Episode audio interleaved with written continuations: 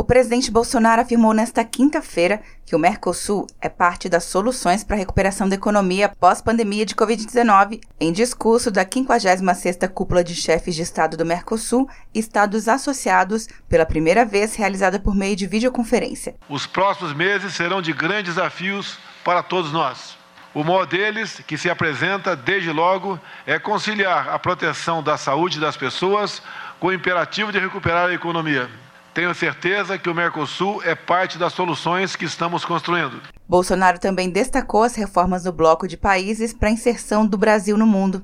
De acordo com o Ministério das Relações Exteriores, em 2019, o Brasil exportou cerca de 15 bilhões de dólares para países do Mercosul importou 13 bilhões de dólares com superávit de 2 bilhões de dólares.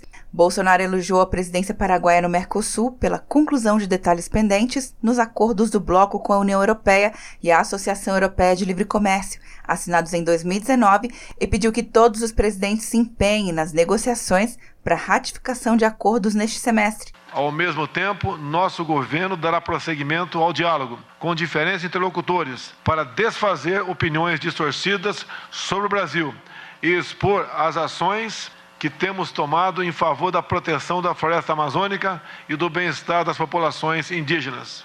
Para que os acordos entrem em vigor, os países que integram os blocos econômicos devem aprovar o texto. Bolsonaro também destacou a intenção de avançar em entendimentos com outros países. O presidente brasileiro também é favorável às discussões para a inclusão do setor automotivo e açucareiro no regime de regras comum do bloco.